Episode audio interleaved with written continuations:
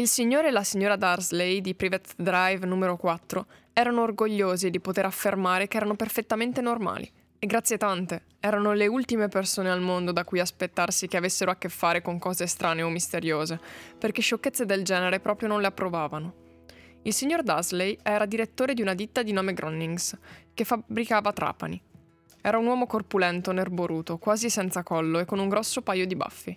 La signora Dursley era magra, bionda e con un collo quasi due volte più lungo del normale, il che le tornava assai utile dato che passava gran parte del tempo ad allungarlo oltre la siepe del giardino per spiare i vicini. I Dursley avevano un figlioletto di nome Dudley, e secondo loro non esisteva al mondo un bambino più bello.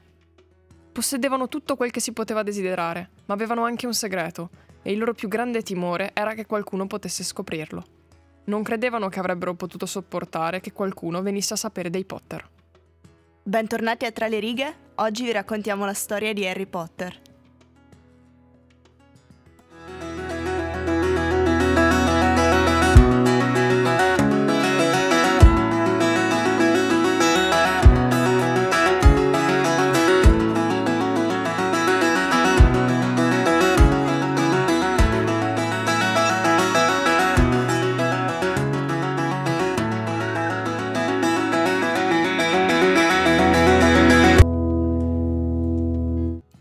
Bentornati a questa nuova puntata di Tra le Righe, finalmente oggi parleremo di Harry Potter, un qualcosa per cui non mi sentite fremere più di tanto perché è già la seconda volta che proviamo a rifarlo questo, questa registrazione, quindi non fa niente. In ogni caso proveremo a dare una trama per quei pochi, spero pochissimi, che non sanno molto della storia di Harry Potter.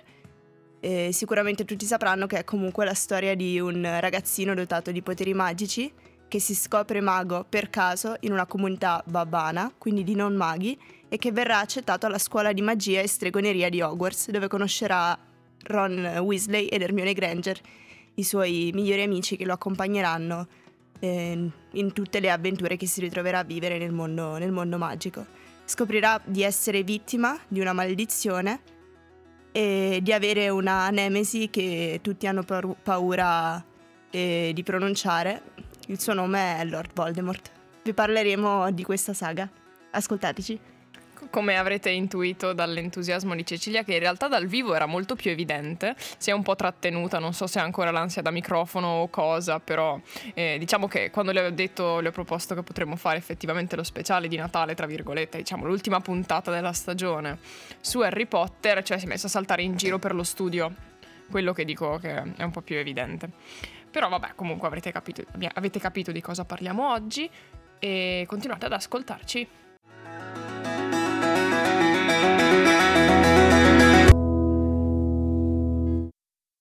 Per motivi logistici oggi salteremo la parte di arte, quindi manterremo un po' più lunga quella eh, sui segmenti che parlano appunto del libro, quindi letteratura. In questo caso della saga intera. Parleremo quindi di tutti e sette i libri di Harry Potter. Sì, anche perché effettivamente c'è questa grande differenza rispetto alle altre puntate. Non è un libro, sono sette libri, otto in realtà se vogliamo considerare anche l'ultimo uscito, e, e ne parleremo perché io sono molto critica su questa cosa e ho buttato via tanto tempo prezioso della mia vita per leggerlo, quindi come minimo ne voglio parlare. E poi parleremo anche un minimo magari delle differenze con gli otto film che sono stati tratti da questi libri e anche un po' dell'ultimo film che è uscito, Animali Fantastici e come trovarli e dove trovarli, che fa, è sempre sul mondo di Harry Potter alla fine, pur non avendo come protagonisti Harry Potter e i personaggi conosciuti.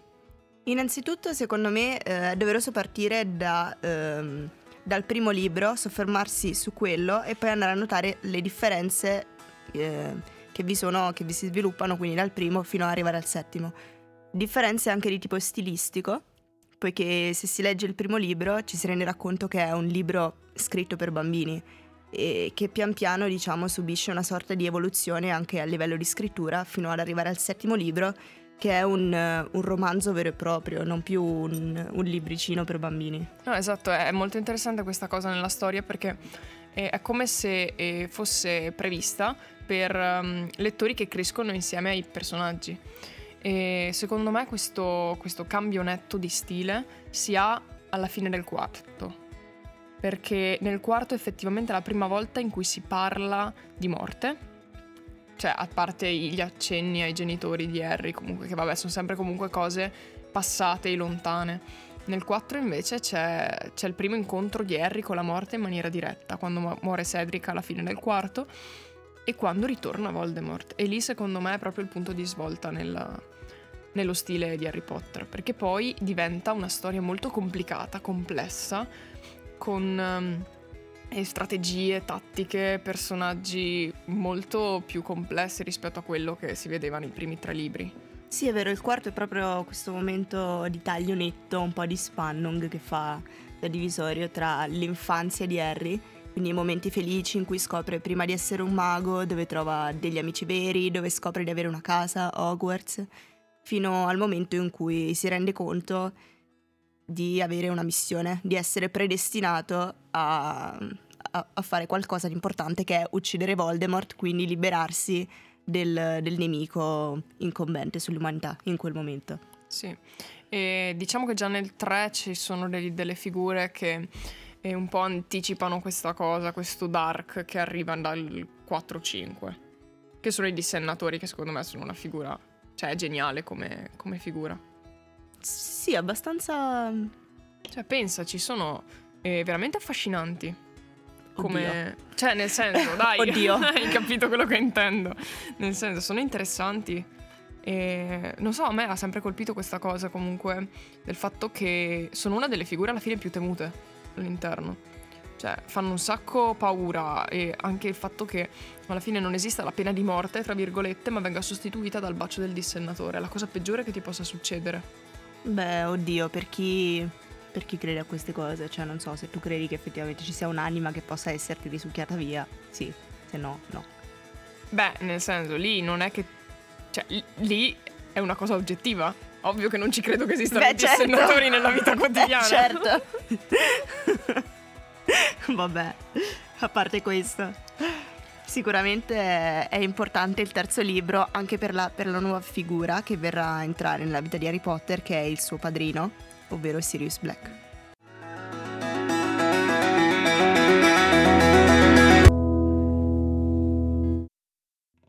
Importante nel libro, nei libri, è secondo me soffermarsi anche sui personaggi, perché proprio come i libri stessi subiscono anche loro un'evoluzione. Li vediamo quindi crescere da un libro a un altro, proprio come noi. Sì, infatti, beh, in Harry Potter questa cosa, secondo me, ehm... sì, come abbiamo detto, diciamo che Harry Potter come crescita segue un po' lo stile dei libri. Nel senso, è abbastanza piccolo, cucciolo, innocente, tra virgolette, pur comunque affrontando notevoli rischi, pericoli, mostri. Però fino al quattro arriva abbastanza sereno e tranquillo. Sì, un po' poi nel quattro arriva la batosta e poi da lì comincia a non fidarsi più di nessuno, tranne che di quelle tre persone che lui idealizza, che poi in realtà alla fine dovrà rivalutare anche quello, perché eh, diciamo che lui aveva due, due punti fissi dal punto di vista della fiducia nella sua vita: Silente sì, Piton no. E arrivi nel sei, Silente, nel sette, Sirius anche, esatto, figura importantissima, Sirius molto vita. Importante soprattutto perché contribuisce a quello che abbiamo detto, alla cosa batosta, perché lo conosce, lo trova, è l'unico familiare che ha, che gli vuole bene, eccetera, e poi muore e... nel quinto libro, esatto. Diciamo che muore praticamente subito, nel senso, non hai neanche il tempo di abituarti a questo nuovo personaggio. No, io ce l'ho avuto il tempo, ci ho sofferto come un cane quando è morto, davvero. Io ogni anno rileggo i libri, sì, perché mi piacciono da morire. Ogni anno io piango quando muore Sirius. Quando muore Silente, vabbè, ci sto male. Quando muore Sirius, ragazzi, è un trauma, un trauma davvero. Mm. Ma sì, perché Silente alla fin fine te la prepara la cosa. Sì, è il momento giusto. Ma Sirius è proprio una cosa totalmente inaspettata e dici, ma no, perché? E, e ci rimani proprio male. Però eh, ti sì. dico, io sì, ci soffrivo, ma secondo me ehm, cioè, a- amavo troppo il personaggio di Bellatrix per riuscire davvero a soffrire tanto in quel punto, perché non lo so, non sono mai riuscita a odiarla. È il mio cattivo preferito. Eh, lo so, ma perché è un, cioè, è un po' quel cattivo che forse conosci già un, come attore, e per questo ti piace come attore, non riesci a vederlo come il cattivo della situazione, no, che ti, ti rompe dire... le scatole, che non vuoi avere intorno. Elena Bonham Carter non la conoscevo, l'ho conosciuta perché faceva Bellatrix e l'ho adorata tantissimo, e da allora è una delle mie attrici preferite, però non la conoscevo prima, quindi è stata un po' la cosa inversa. È vero comunque che i cattivi non vengono analizzati bene come vengono analizzati i buoni della situazione. Cioè, a parte Voldemort, di cui si fa un'attentissima e precisissima analisi nel settimo libro. Sì, e anche nel sesto, quando c'è la ricerca degli Horcrux. E nel sesto. Esatto, perché quando si parla degli Horcrux, che sono appunto questi oggetti in cui lui ha racchiuso una parte della sua anima. E, e... che lo rendono sostanzialmente immortale, esatto, per questo. Perché devi, bisogna eh, distruggere tutti gli Horcrux prima di poterlo uccidere. E per trovare questi Horcrux si deve analizzare la vita di Voldemort e l'infanzia di Voldemort, perché bisogna capire quali sono quegli oggetti che lui reputava talmente importanti da affidargli una parte della sua anima. Quindi c'è questo procedimento di analisi psicologica che è molto interessante, perché ti permette proprio di conoscere bene questo personaggio. Personaggio molto molto molto affascinante. Io davvero, sì, quando ho iniziato a conoscerlo nel profondo mi sono anche molto affezionata a questo personaggio, devo dire. Mm. Invece ci sono altri cattivi che effettivamente non vengono analizzati così bene, come per esempio Draco Malfoy. Esatto, che in realtà è anche strano considerarlo cattivo. Io non ci riesco a considerarlo Anch'io. cattivo, perché è tanto vittima degli eventi, secondo me. È un personaggio veramente, a me sembra molto sfaccettato, però non, non ben approfondito, ecco. Mm. Mi, mi ha colpito molto il momento del, del libro, appunto del settimo libro, sia quando cerca di, di proteggere in un certo senso Harry nel momento in cui deve essere riconosciuto e lui decide di non riconoscerlo, e sia anche nel momento in cui mh, si trovano nella stanza delle necessità, questo mh, nel, nell'ultima parte del, fi, del, del libro e poi anche del settimo film, quando il, la stanza va a fuoco e Harry con, con, la, con la sua scopa riesce a trarlo in salvo. Si vede che c'è anche una sorta di complicità tra i due, non so. Sì. Ma sai che ho letto una, una teoria interessantissima? Sai quelle teorie che fanno i fan sui sì. personaggi, eccetera? Ne ho letta una che mi ha lasciato tipo spiazzatissima, perché ho detto, lì per lì dici, ma no, è talmente assurdo che è impossibile. Poi ci pensi, effettivamente non viene mai specificato il contrario nei libri. È presente quando nel sei Harry è convinto che lui sia un mangiamorte? Sì. Che tutti danno per scontato che sia un mangiamorte, perché a un certo punto fa vedere un segno sul braccio a qualcuno. Sì. Però non si vede mai il marchio nero. Ho letto che secondo alcuni fa- che alcuni fan avevano ipotizzato che potesse essere invece che un mangiamorte un lupo mannaro, che come punizione per uh, che non era riuscito a svolgere il compito che gli era stato assegnato, Voldemort, ah no, come punizione per, per Lucius Malfoy, per il padre. Sì. Malf- eh, Voldemort aveva fatto mordere da un, uno dei suoi scagnozzi, appunto dei mangiamorte, che era un lupo mannaro, sì, Draco. E in questo modo aveva punito appunto Lucius, e Malfoy aveva risentito fisicamente di questa cosa. Infatti sai che c'è proprio anche il cambio di aspetto fisico, che lui è molto provato nel sei, eccetera. È vero, è verissimo. Eh, eh, cioè. eh beh, beh, è molto romanzata anche questa l'istoria. Alla fine si sa che Malfoy è molto provato nel sesto libro, però perché è stato affidato a lui il compito, sì, di uccidere Silente. Sì, infatti, però, però lì per lì ti lascia un sacco affascinata questa cosa, anche perché, diciamocelo, noi che siamo cresciuti con, con questa storia ci manca tanto, e quindi qualsiasi cosa nuova che venga fuori ci sembra che mantenga viva la magia. Mi ha accusato di essere l'uomo di Silente, sempre e comunque. Molto maleducato da parte sua. Gli ho risposto che è vero. Silente aprì la bocca per parlare, poi la richiuse. Con enorme imbarazzo Harry all'improvviso si accorse che i vividi occhi azzurri di Silente erano umidi e si affrettò ad abbassare lo sguardo sulle proprie ginocchia. Quando però Silente parlò, tuttavia, la sua voce era ferma. Sono molto commosso, Harry.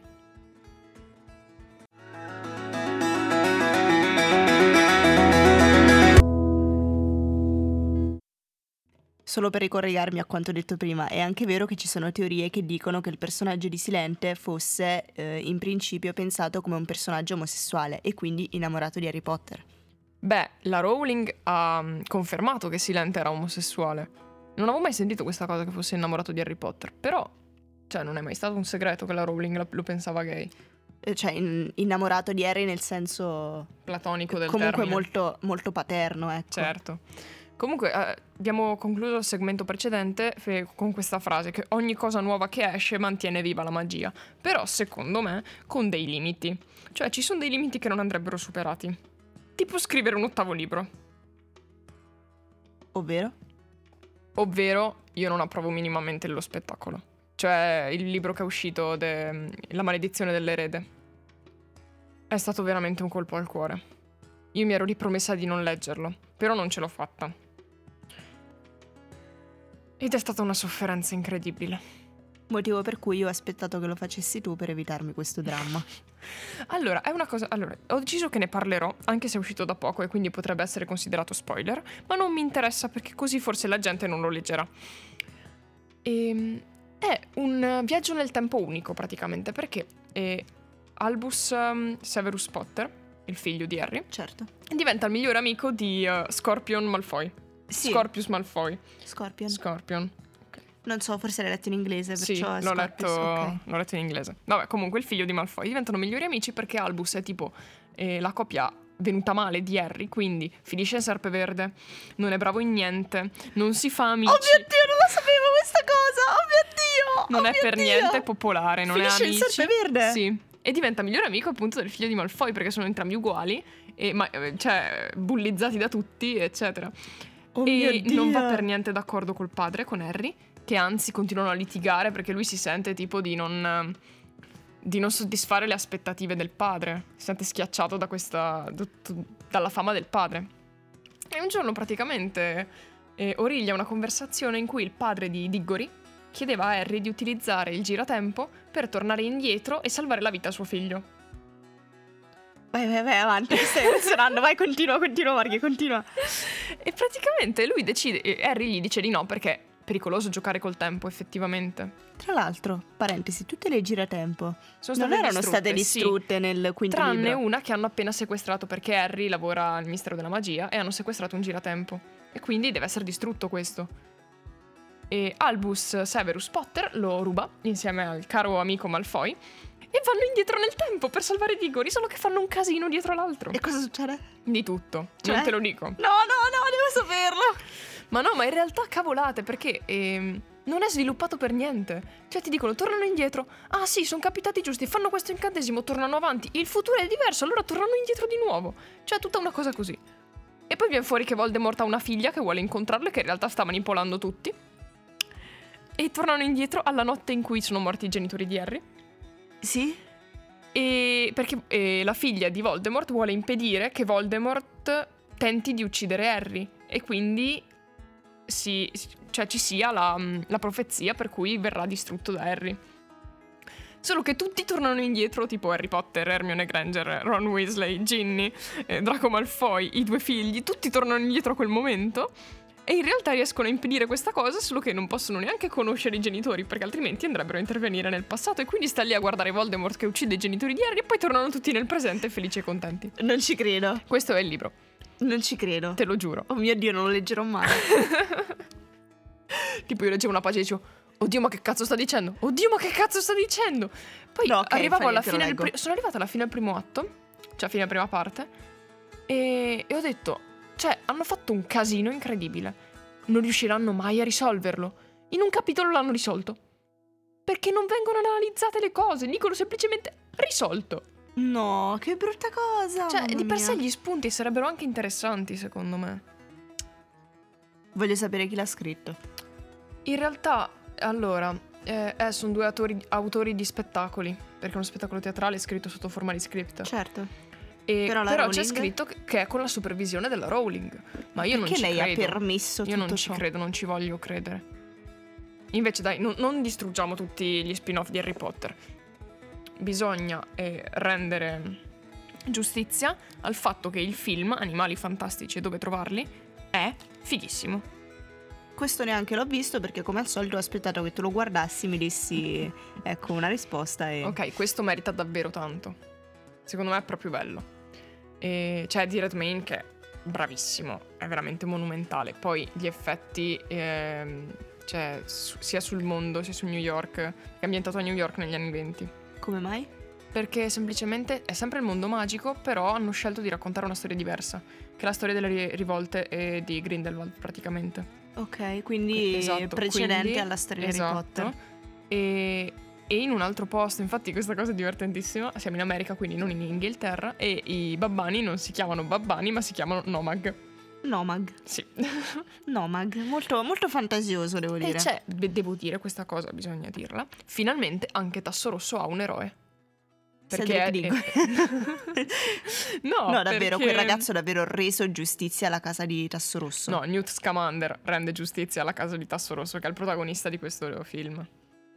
Vabbè, allora va bene. Devi vederlo. Lunga vita a Cedric Diggory e a quest'altro. Newt Scamander. Newt Scamander. Esatto. Perfetto. Fidati. Guardatelo, guardatelo tutti. Non vi dico niente perché bisogna vederlo.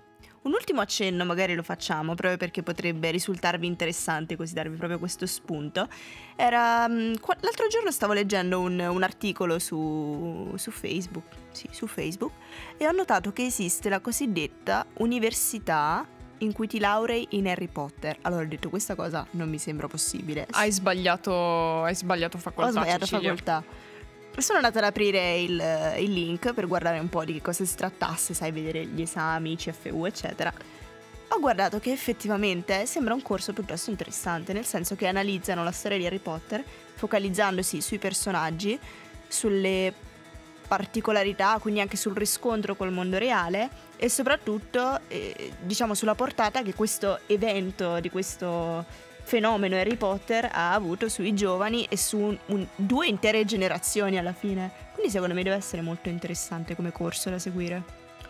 Quindi secondo me fra dieci anni sarà pieno di laureati in Harry Potter e noi siamo felici così, perché è così che deve andare il mondo.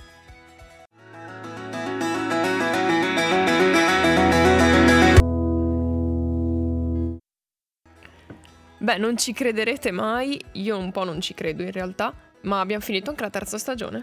Quindi non vediamo l'ora di ricominciare con la quarta, questo subito dopo le vacanze di Natale se non sbaglio. Sì, esatto, comunque voi continuate a seguirci su Facebook che vi, vi, vi diremo tutto, appena lo sapremo.